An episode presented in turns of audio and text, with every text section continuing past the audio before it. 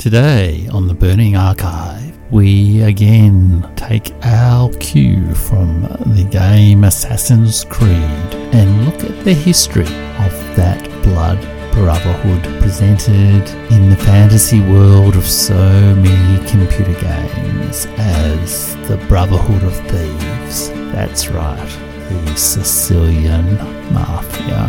What is the history of the Sicilian Mafia? Is it an ancient tradition, an honourable tradition that goes back to forms of social protection in the Middle Ages, of the poor and the unguarded, drawing on caped fighters to protect them from the depredations of violent landlords, or is it somewhat different?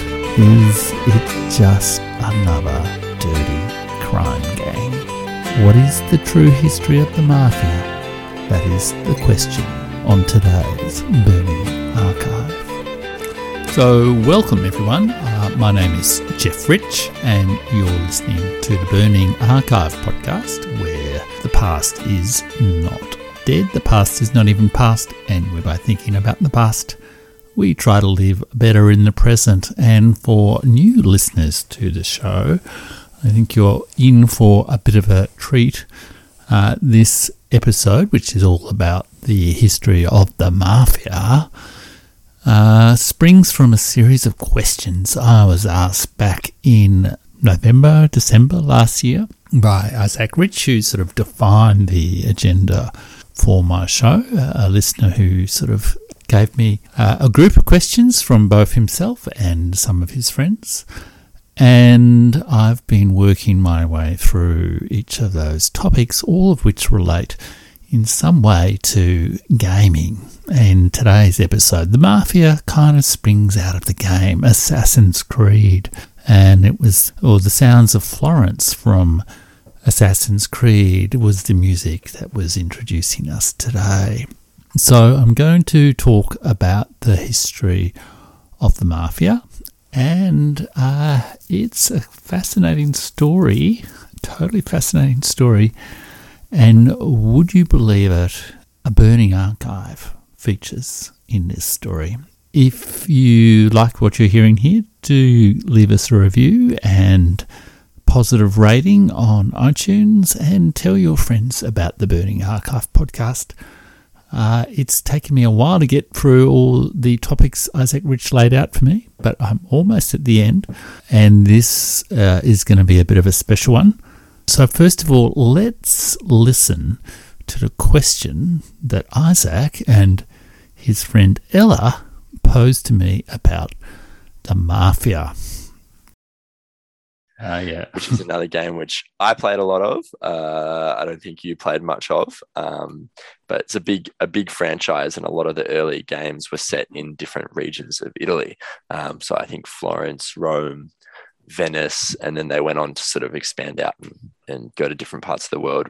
You know, in terms of the setting of the game. Uh, I have two questions that relate to Assassin's Creed, but the first one is talking about the mafia and I guess what the history of the mafia is. So I was talking to Ella and she was saying that she'd read or, or heard somewhere the idea that the mafia is actually something that sprung out of like origins in feudalism as kind of this, I guess, mercenary organization that's somehow related to, you know, protection fees and that sort of thing. I'm not sure exactly how that all works.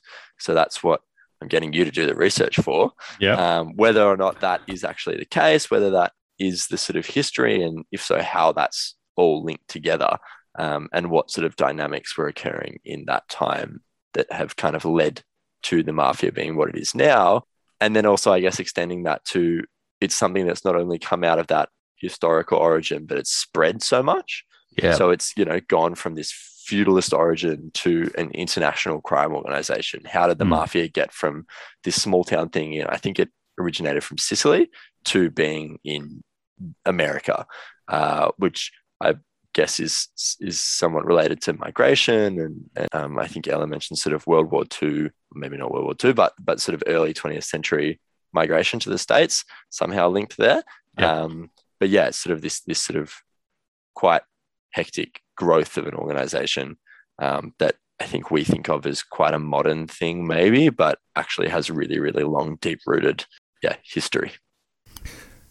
So some really good questions there. So there's the question of well, what what are the origins of the mafia? Where does it spring from? Does it have its you know ha- in what way does it have its origins in feudalism, or or some sort of uh, medieval protection racket?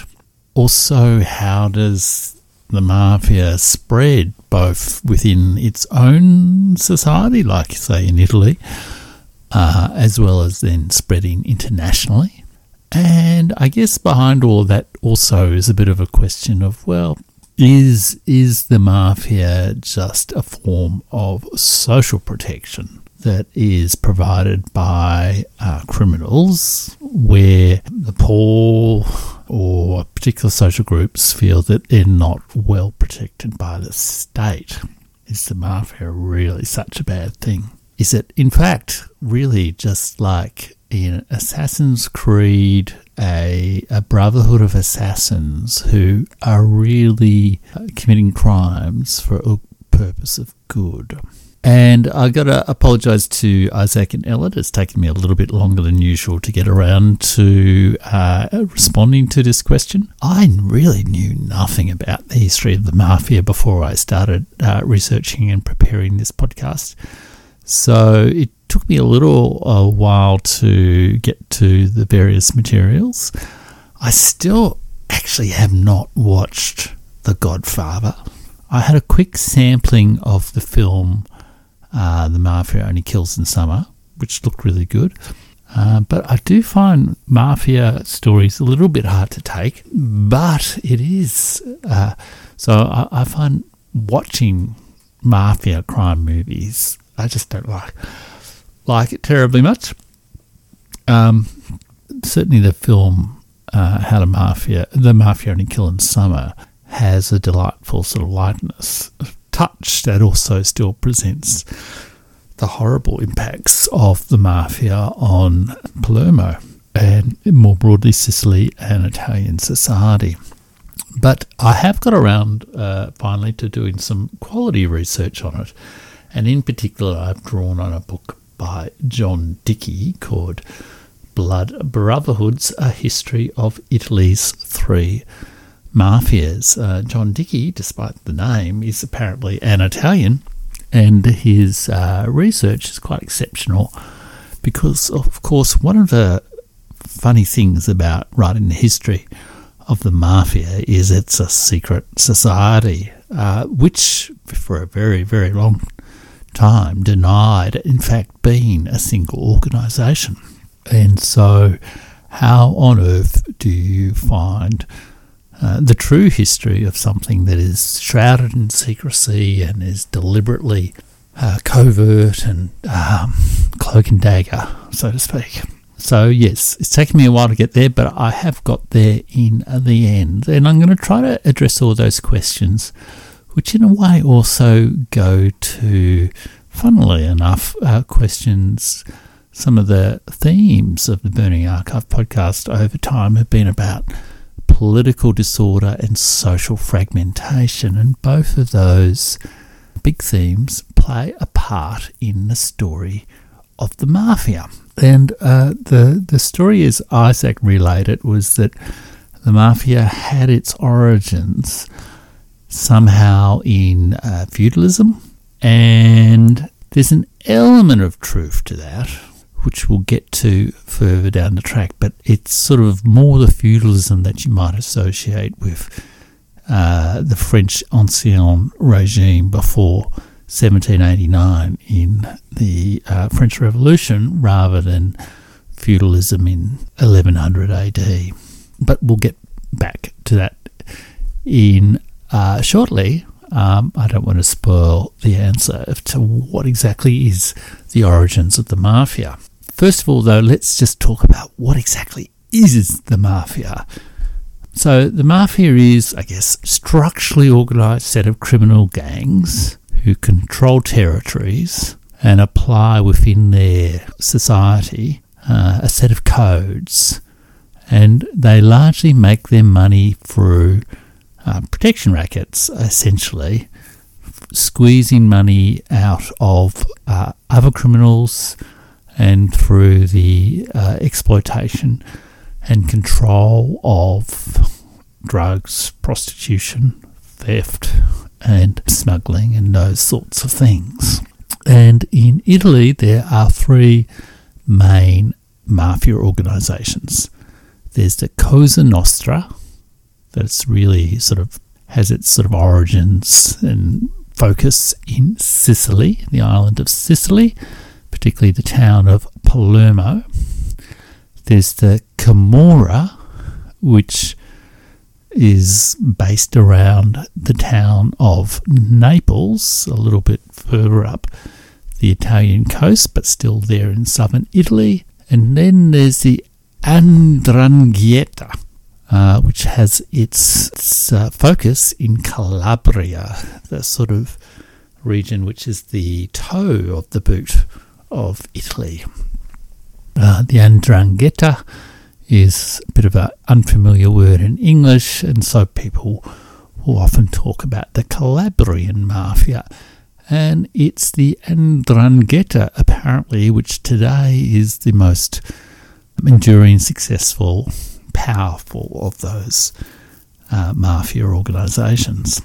And the mafia organisations have themselves spread uh, as, in fact, unified international organisations to other countries, including America and indeed to Australia. So there are sort of branch offices, so to speak, of these mafia organisations in those countries. And funnily enough, though, it's only really since the major trials of the mafia organisations in both Italy and America in the 1990s that people have, you know, clearly and decisively shown that these organisations are, in fact, single entities, organised entities, and not just loosely associated criminal gangs.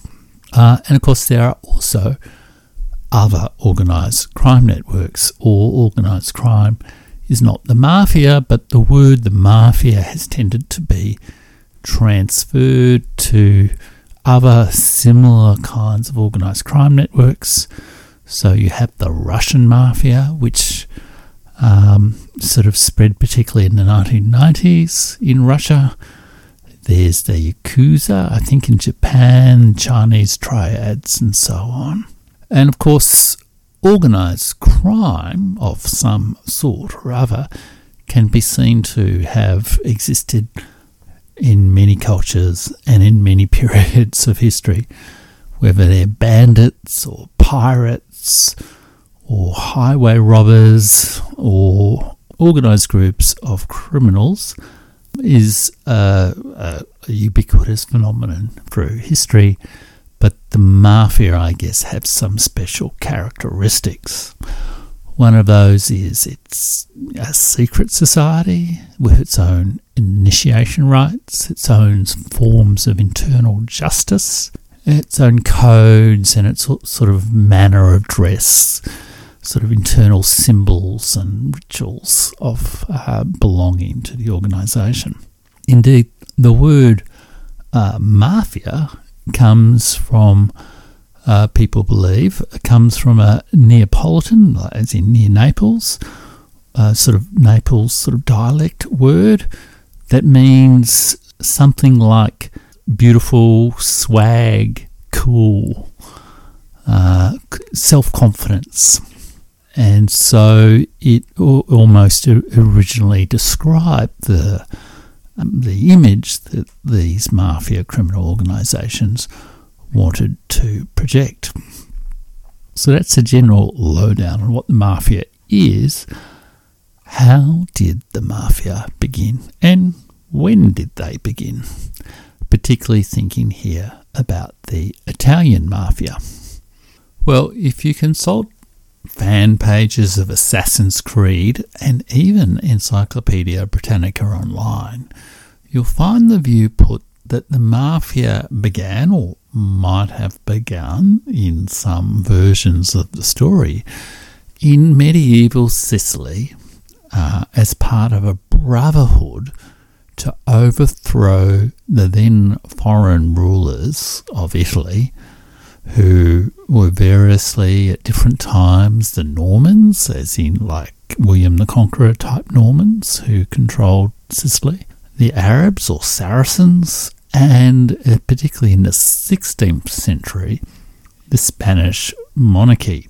That's right, that Spanish empire on which the sun never set that I discussed back in episode 38 and 39 of the Burning Archive podcast. Do check them out. They are great episodes. And uh, this this uh, this version of the story of the is part of the imagery of the mafia as a blood brotherhood of assassins who, despite their dirty methods, have a noble cause. In this case, to liberate Italy from foreign rule or to um, restore justice to the urban and rural poor who are deprived of a fair living, mutual assistance, and social protection by the aristocratic, feudalistic, predatory elites. And indeed, some academic studies even present the mafia uh, in a similar way if you like, as an extension of traditional Sicilian culture, a kind of bravado and a sort of a village community ethic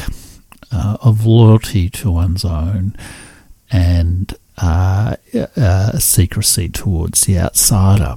Indeed, even the eminent political sociologist of elites, Gaetano Mosca, presented such a view. And uh, this is also the story presented in some of the mafia's own mafia organisations' own initiation rites. Indeed, we can, in John Dickie's, Dickie's book, hear the direct testimony of a, a member of the then mafia in Calabria, Pasquale Trimboli, in 1897 describing the origins of the secret society. He said the society was born from three knights, one from Spain, one from Palermo, and one from Naples. All three of them were Camorristi. The Spanish knight took a camorra, a bribe, on every hand of cards the other two played. With time, he gathered in all their money, and the others could not play any more. So he gave ten lira back to each one and told them here are 10 lira for you, and I've got all the rest in my hand, so that means I'm the strongest. These three Camorristi were a tree. The boss, the Spanish knight, was the trunk of the tree. The Palermo knight, who was the oldest, was the master bone, Mastrosso. And the third knight, the one from Naples, was the bone, Osso. The other members were the branches and the leaves the honoured youths who aspired to become Picciotti were the flowers. And that is, in essence, the, the direct testimony of a 19th century member of the mafia about the story of the mafia. And indeed, one of the earliest crime fighters who investigated the mafia in the 1860s also spread the story that the mafia was a form of resistance to Spanish Bourbon rule in Italy. This was a man called Silvio Spaventa who was appointed to investigate the mafia or the Camorra, Camorristi of Naples in 1861. And he did all sorts of investigations and found all sorts of things, including some of the um, behaviours, I guess, that are known as distinctive with the mafia and were even present then. Knife fights, initiation rituals, rules about wives and sisters, uh, the women of the families, and similar kinds of things. But what he couldn't find, despite his hunt through the police records, was any real evidence about where did this sect come from. He said Neapolitan police took action against the Camorristi on many occasions, yet it is strange but true that they did not leave a single important document that might be useful in deducing the origins of this social plague. A frustrated historian was Silvio Spaventa, and there was a particular reason he couldn't find any documents. It was because four years before his investigation began, the authorities in 1857, yes, they burned the police archives, hence destroying any available historical records that there might have been to prove or disprove the historical myth about the origins of the mafia. That's right, a burning archive is central to the story of the history of the mafia.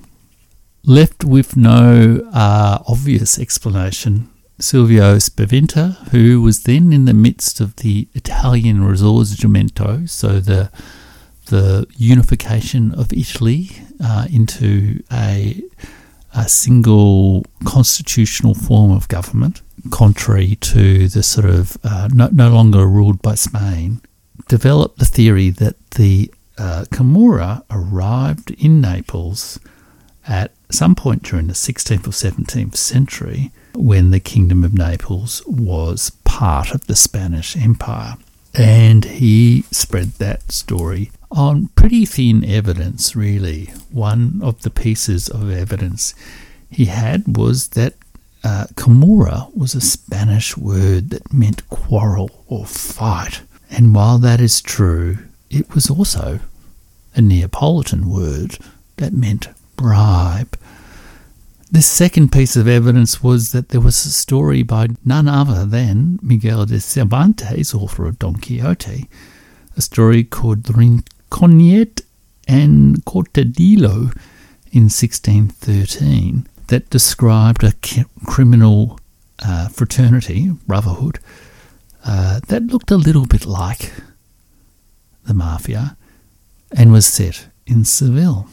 And the third uh, piece of evidence uh, was the legend that there was a secret criminal society in Spain called the uh, Garduna uh, that had existed in the 1400s. However, the skeptical historian found out that this medieval sect, there's no reference to this medieval sect before 1845, and its first appearance in Italian seems to have sprung from Cervantes' story.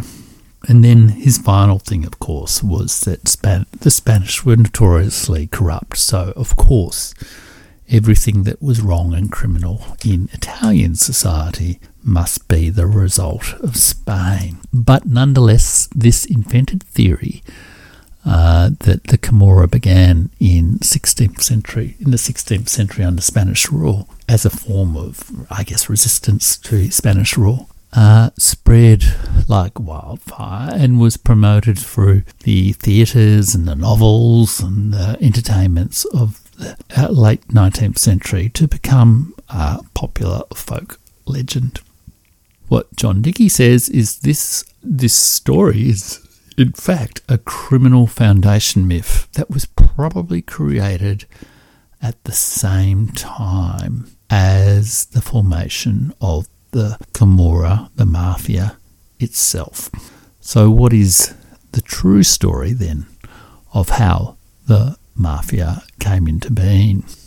Well, because of that burnt police archive in Naples in 1857, I guess one can never be absolutely sure that there were, were not, uh, you know, criminal organised crime networks in Italy before this time. And let's face it, there's always been crime and always be more or less organised, so it's quite likely that there was organised crime. But the first really documented evidence of the mafia, the Camorra, the Cosa Nostra, the 'Ndrangheta, um, is really in 19th century Italy in the context of uh, what's called the Risorgimento or the reunification of Italy and the establishment of Italy as a kind of constitutional constitutional monarchy, constitutional republic, and or early form of democracy, liberal democracy, if you like, with a limited franchise, and also in the changing uh, economic and social conditions of that time. With a vast, the largest city in Italy was Naples, uh, which had this extraordinary concentration of urban poor. And 19th century cities tended to have their prisons pretty close to the centre of town and to the poorer districts in the town. So there was a level of communion between prisons and uh, the urban conditions. But it wasn't all about poverty, it was also about new economic opportunities. So in Sicily, there were huge growth industries such as lemons, which meant that uh, the territories around Palermo, which grew all lemons uh, for export all over Europe and perhaps even to places across the world, was amongst the richest agricultural land in Europe. And where much wealth is passing through, there's much opportunity for criminal networks to squeeze their share out of it. And then lastly, the third big factor is prisons. And it is really in prisons that the mafia, the Camorra, the etc., all, all the different groups have their origins. And we, in part, have the we in part know of this because of the unique combination of those three factors together. There were a group of uh, liberal uh, patriots, uh, sort of people who supported Garibaldi and, and those sorts of people in 19th century Italy to overthrow the, what they saw as the sort of feudal, old sort of aristocratic noble rule of Italy and replace it with uh, forms of self government based in like the French Revolutionary and American Revolutionary tradition, who looked to the people to sort of help uh, strengthen their hand. Uh, but these patriots were actually became political outlaws in the 1850s, 1840s Italy, and so a few of them were sent to prisons. And one particular patriot prisoner who was visited, uh, I think, uh, some of whom were visited by like William Gladstone and uh, you know, visiting uh, English politicians. Uh, one of this, one of these patriot prisoners was Sigismondo Castromediano, who spent uh, quite a few years, more than ten years, I think, in uh, one of the more notorious prisons near Naples. and he was a bit of a broken man after that experience uh, and he withdrew to a sort of a country estate, and there he wrote a long account of his experience in the prison. And he, in fact, described the Camorra of the prison, the mafia in operation. So Dickie writes that Castromediano's political prisons and jails, uh, which he spent 36 years writing and never quite finished, reads like the work of a man still struggling to come to terms with his past, but it is a vivid first hand account of where Italy's mafias began. And he, he says there that um, the jail that he was kept in, which was a prison on Procida or Procida, one of the islands in the Bay of Naples, the biggest jail in the southern provinces, the queen of jails, the Camorra's honeypot, the fattest feeding trough for the guard commanders and anyone else who has a hand in supporting the the great latrine where by force of nature society's most abominable scum percolates. He describes vengeance killing, vendetta killings. He described simulated forms of uh, justice, passing sentences of a trial and a judge and a witness within the jail, like a pretend judge and witness.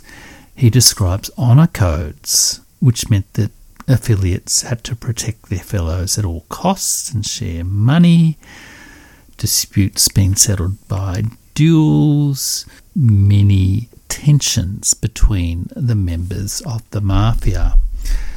Castromediano said relations between these accursed men, seethed with arguments, hatred, and envy, sudden murders, and horrible acts of vengeance were perpetrated every day. There was Camorra taxation, Camorra justice, Camorra jurisdiction, and badges of office, administration. It was like a kind of shadow state uh, that really funded itself through bribery, taxation, and what is known in uh, Italian by the Italian phrase, which I will probably uh, not express very well, but facciamo la loro, facciamo loro de petucci.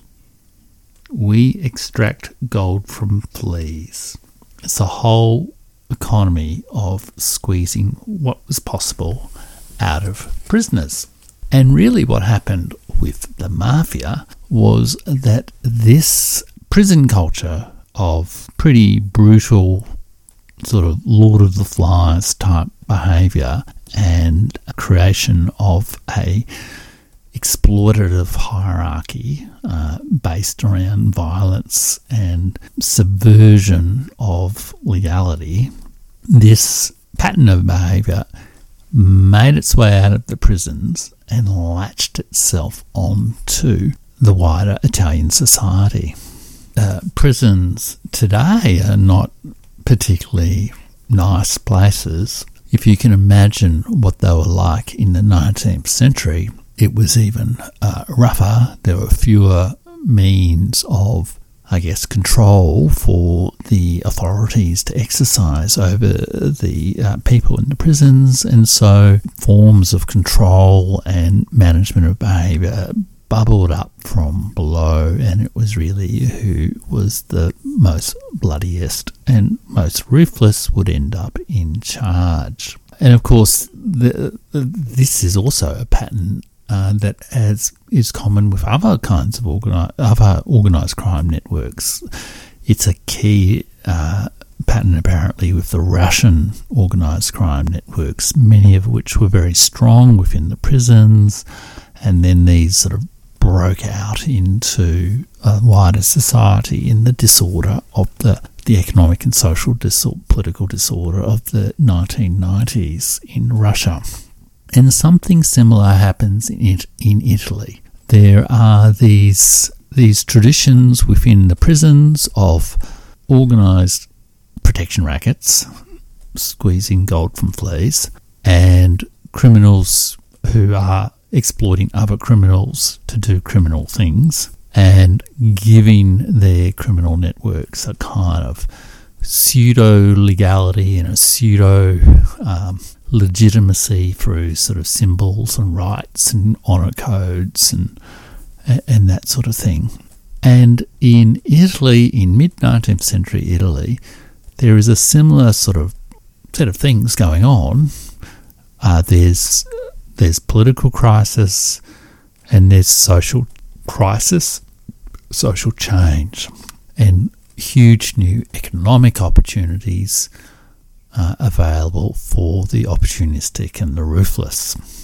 So, for example, in Palermo, there is this enormous amount of wealth that comes in the form of the orchards and the lemon uh, groves of Palermo, this enormous export industry. Uh, and the criminal groups from the prisons move in work with some business elites and sort of run protection rackets threaten to destroy lemon crops, to cut off water to to the uh, lemon orchards, to stop the the distribution of the, the lemon crops through through docks. All will be done unless a cut is paid to the uh, mafia.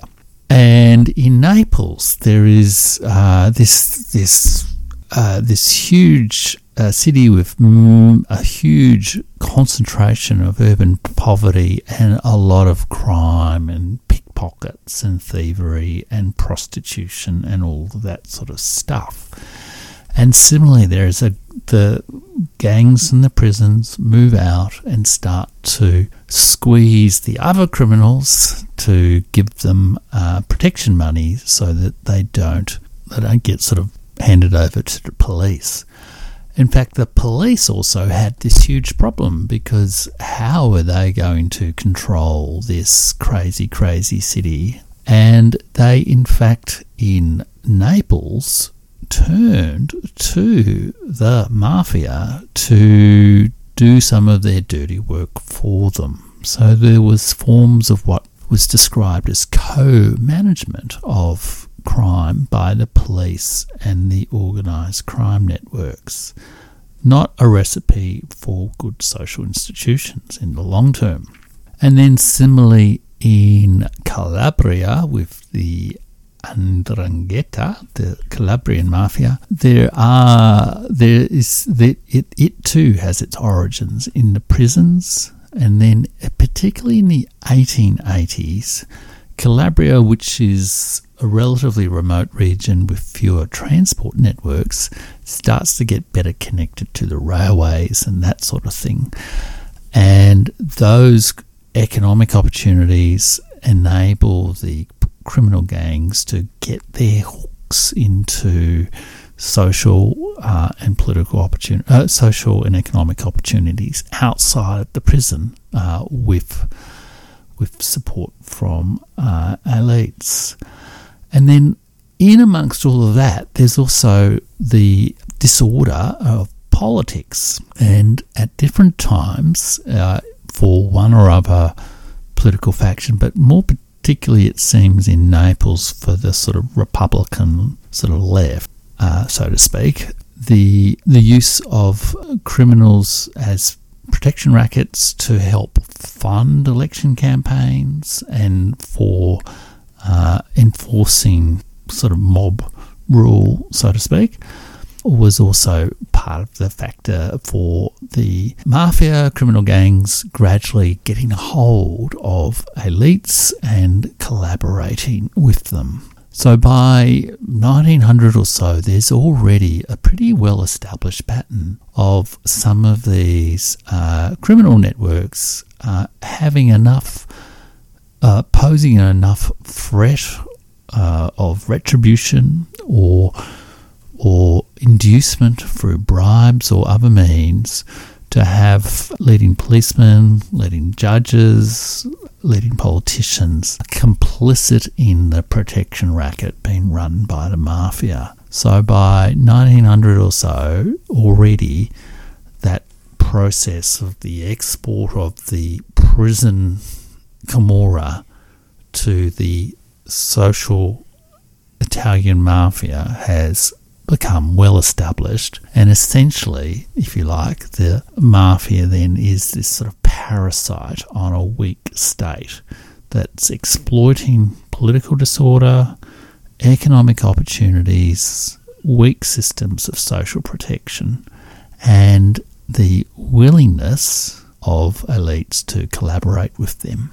But also, there's something about the way in which the mafia organized itself that also allows it to spread internationally and is part of its ingredient of success. It is, after all, a blood brotherhood. It uses initiation rites, and these rites bind individuals through blood codes that are certainly enforced by violence, but also have strong symbolic resonance, I guess.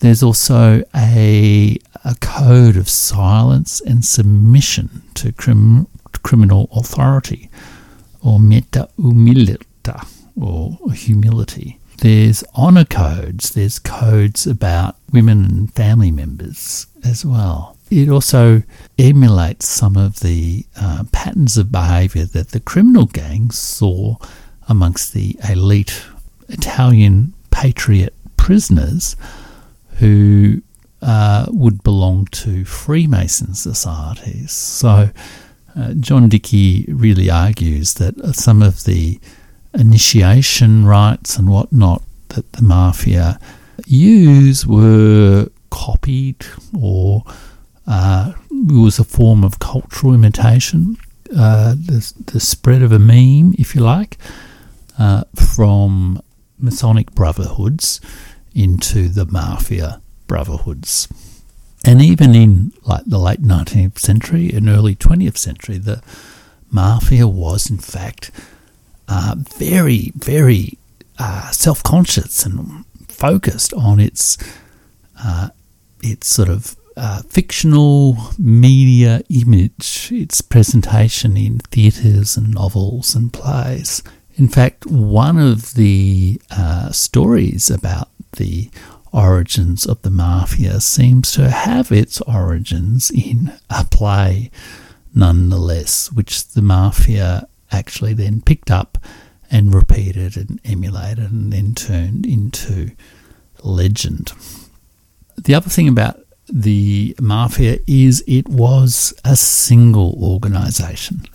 Each one of these was a single organization, which tried to deny it had this sort of paradox of being both secret and also wanting to display itself uh, in order to intimidate and induce others to cooperate. So, some of the dress codes and the flash way of behaving, the mafiosa style, was in order to uh, have that special cachet that would make people fearful of the mafia while and and flag that some person belonged to this intimidating group while still enabling the mafia to deny that they were organized in a structured hierarchy and that there was a boss who was controlling uh, decisions. Indeed, it's only in the 1990s that the that it becomes really, really clear through direct court testimony that some of these organisations are not just uh, families or loosely associated uh, gangs. It's actually a tightly controlled criminal network with a whole sort of um, structure and organisation and binding codes and rules and, and the whole whole box and dice. And it's partly because of this strong both social organisation and I guess symbolic organisation as well. You know, the Blood Brotherhood with these very powerful codes, which themselves are. I mean, they they they tap into things that are longer and deeper than the mafia itself. Like, you know, there's, for example, there's there's long been a uh, tradition of non-state justice, of justice being handed out by, you know, not the authorities, uh, particularly prior to the 19th century when when the state didn't have such a, I guess, level of control over people's behaviour if someone really did a bad thing, um, sometimes justice would be done by village member or or family member. You know, that's part of the origin of blood feuds, but there was also a strong sense of a thing called frank pledges, where um, you know you were you were sworn to look after your own. So the mafia picks up on those ingrained social customs and habits and gives it strongly organised form. In doing so, it enables these organisations from prison to then spread much more widely, to get into trade networks, to get into, to spread from, you know, the regions of Italy that they were in, which included Naples, which was the biggest city in Italy, and Italy was, you know, an important state in Europe and spread internationally, including into America. Now, I haven't really gone into the uh, detail of how exactly America, how exactly the mafia spread internationally, but I think you can see the basic sort of uh, pattern that there's a, a kernel of uh, violent criminal behaviour based in the criminal underworld or in prisons that finds uh, opportunity created either by significant change in the society or by political disorder or by you know moral cowardice and, and weakness amongst elites to then spread and get its hooks into a broader broader uh, social milieu. And that has happened um, in places in China, in Hong Kong, in Japan, in Russia, even in Australia, but perhaps nowhere more so than in Italy. And certainly, John Dickie sees there being this long, tangled connection between, I guess, some of Italy's weaknesses of political and social institutions and the strengths of the mafia as a organized blood brotherhood with these strong controls of uh, people's behaviour. It poses an interesting question in a way because, uh, in a way, the mafia is operating as a state within a state. The great uh, German sociologist Max Weber said that the, the state can be characterized as having the sole legitimate use of force. Um, but that's the enigma with the mafia because uh, its members and part of the uh, society seem to accept, perhaps grudgingly, that uh, the mafia has some level of legitimate use of force in order to conduct its operations. Is it a state within a state and perhaps more challenging still is the mafia, is that whole uh, edifice of criminal behaviour, in a way, a form of mutual assistance and self help. The television series The Sopranos uh, features Meadow Soprano, who's the main uh, kind of gangster, Tony Soprano's daughter, saying, and I say this from from the books. I haven't watched the show. Another mafia gangster genre I have not watched. Um, no, not genre, program, classic. Um, says that uh, the mafia is an informal method of conflict resolution in Mediterranean societies. I think John Dickie, on the whole, discounts those arguments, and I guess in a way that is partly to say that uh, the mafia is no more Italian than than I guess the Russian mafia is Russian. Um, the ma- mafias of any sort represent criminal behaviours that have leaked out and taken over parts of societies in ways that are really not desirable, and nor are they particularly. Uh, in, I mean, they grow from, but they are not uh, not intrinsic to, not essential to uh, Italian society or Russian society. Um, or Sicilian uh, society. The codes that they have are codes of intimidation, not codes of support. And the elites who cooperate them are betraying their better selves and their institutions rather than uh, acting out their true Sicilian nature. As Dickie says, the mafia latches on to the state at its weakest points. And that is one of the reasons why prisons, which are always a shambolic part of state organisation that is it's in a way social control at its most elementary and most difficult of you know uh, uh, raw power trying to control the conduct of extremely dangerous and violent largely men why prisons are part of the birthplace of not just the Italian mafia, but some of the mafias uh, we've uh, encounter in other countries such as Russia.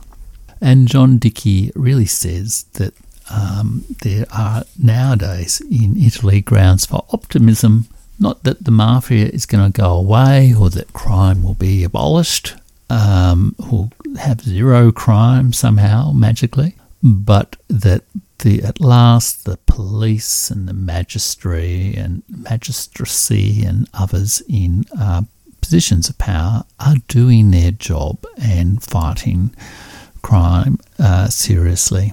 And the long story of the success over the last 30 years or so of uh, the Italian crime fighters um, has really been quite admirable, and there have been magistrates who've been killed and bombed uh, in their efforts to get control of the mafia.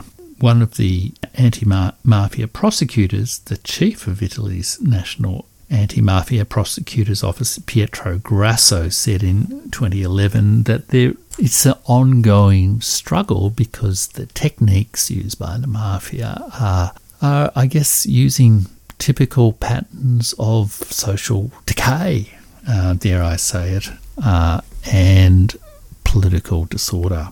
Pietro Grasso said the mafia method, which involves promoting illicit privileges and cancelling out competition, has been cloned in some border areas of politics and the economy where predatory cliques of wheeler dealers have sprung up.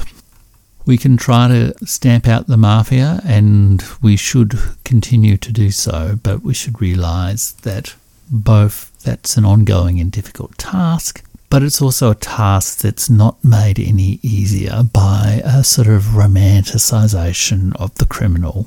Uh, and it's possible uh, that the many legends of the mafia that we see on screen and even in computer games like Assassin's Creed, The Godfather, The Sopranos, the endless, endless, tedious presentations of the Russian mafia from American cinema over the last 20 years, these are not true representations necessarily of these criminal gangs. The ultimate story of the mafia is both shared with us insofar as it's an exploitation of common social patterns of behaviour, but it is ultimately a story that has its origins in prisons, not in an honourable brotherhood.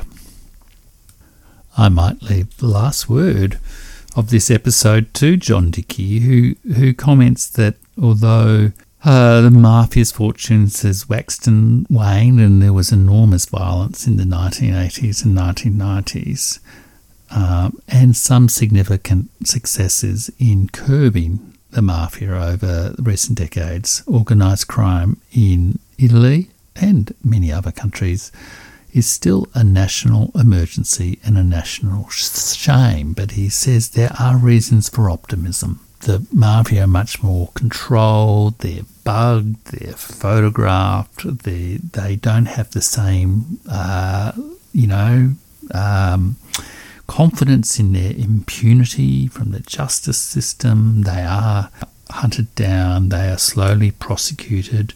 Many have been sent to jail there have been many, many billions of euros of their stolen wealth confiscated, and there's slow inroads being made into the grey zone of the collaboration between the mafia and uh, institutions, political and social, economic institutions, business as well. He says in his final paragraph, looking back from today over the history of Italy's relationship with the mafias since the Second World War, and indeed since the very origins of the mafias in the 19th century, the single biggest and most positive change is that the police and magistracy, and I might add in perhaps the bureaucracy, are at long, long last doing their job now it is over to the Italian people to do theirs. Okay, that's the end of my podcast on the mafia. And thank you so much to Isaac and Ella for bringing my attention to this fascinating topic. I hope I've answered your question, both why you might have thought that there was a connection there with feudalism and and there was i guess a connection with feudalism because you know part of the reaction of the italian Risorgimento politics is a reaction to what they saw as war-born Spanish feudalism.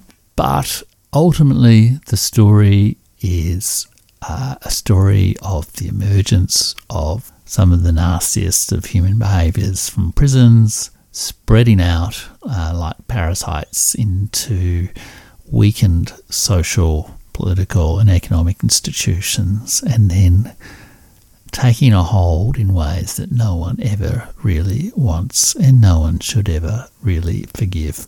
Next week on The Burning Archive, or maybe next fortnight, in my next episode on The Burning Archive, I'm going to be answering Isaac's final question emerging from games, and that is about cradles of civilization. Until then, everyone, please take care keep away from the mafia, uh, and do remember what thou lovest well will not be reft from thee. Bye now.